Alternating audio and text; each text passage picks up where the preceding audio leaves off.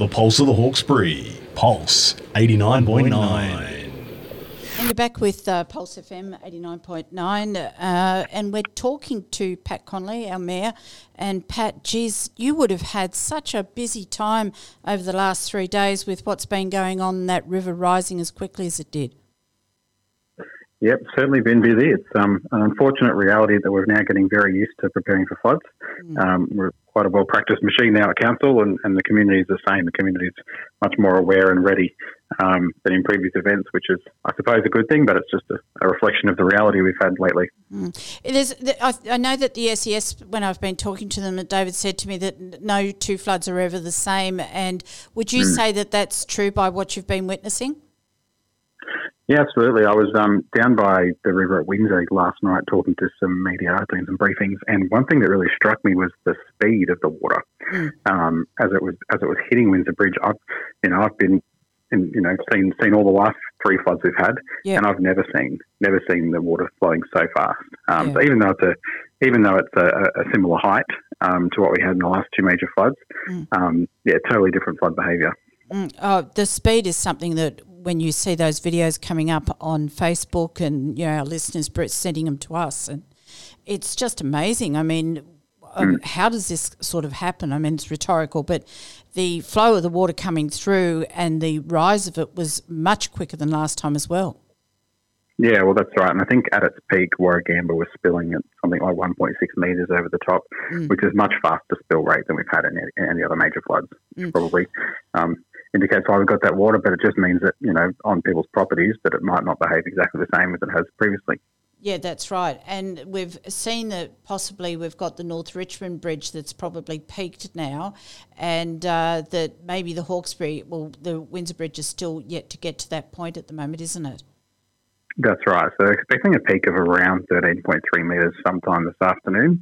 Um, just looking at the river height charts, you can you can see it's certainly it rose very quickly yesterday and has been a very gradual rise um, over the last 12 hours. Um, you know, hopefully we hit a peak soon and that, that's it. But there is, of course, the forecast of a lot more rain, so we'll have to wait and see.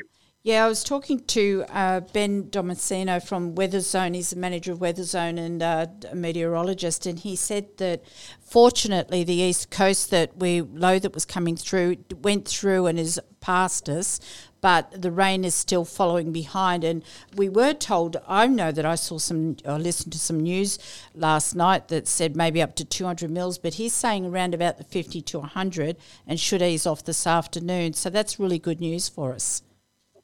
Yeah, I hope so. Yeah, I mean, we've got to keep we, we keep preparing for the worst and hoping for the best um, the whole way through this. So um, the, the BOM is telling us that the likely peak is 13.3 metres, but they always put the little caveat on the end of each prediction saying that further rises are possible with forecast rainfall. Mm. So you never really know um, no. what the end of it will be. So we've got to remain vigilant and, no. and, just hope for the best. That's right. It's a little bit of a secret, that one to all of us, but mm. I think it is to them as well.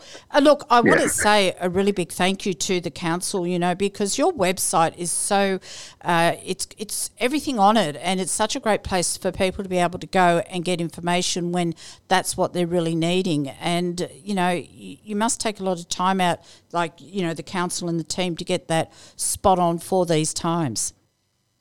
Yeah, no, that's really good feedback, and that's right. We um, council was lucky enough to get funding a couple of years ago to build um, an emergency dashboard, yeah. um, which brings together information from lots of different agencies and puts it in one place for people. Um, and so that's been through a couple of disasters now, mm. unfortunately, and um, we keep improving it every time. So I'm hoping that yeah, that people do find that quite a, a useful resource.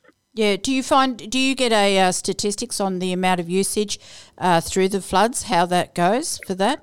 Yeah, we, we definitely will. Um, I can't remember it off the top of my head, sorry, Catherine, but I remember after the March 22 flood, we had a look at that and the traffic spiked in a massive way during the flood. So it definitely was being used. Yeah, and I think what's good that I like about it is the road closures and everything because it's constantly updating, which of course it's the, the links you've got to where you need to get this information from. And that's so very important for people and for the SES for people not to be going into flood waters.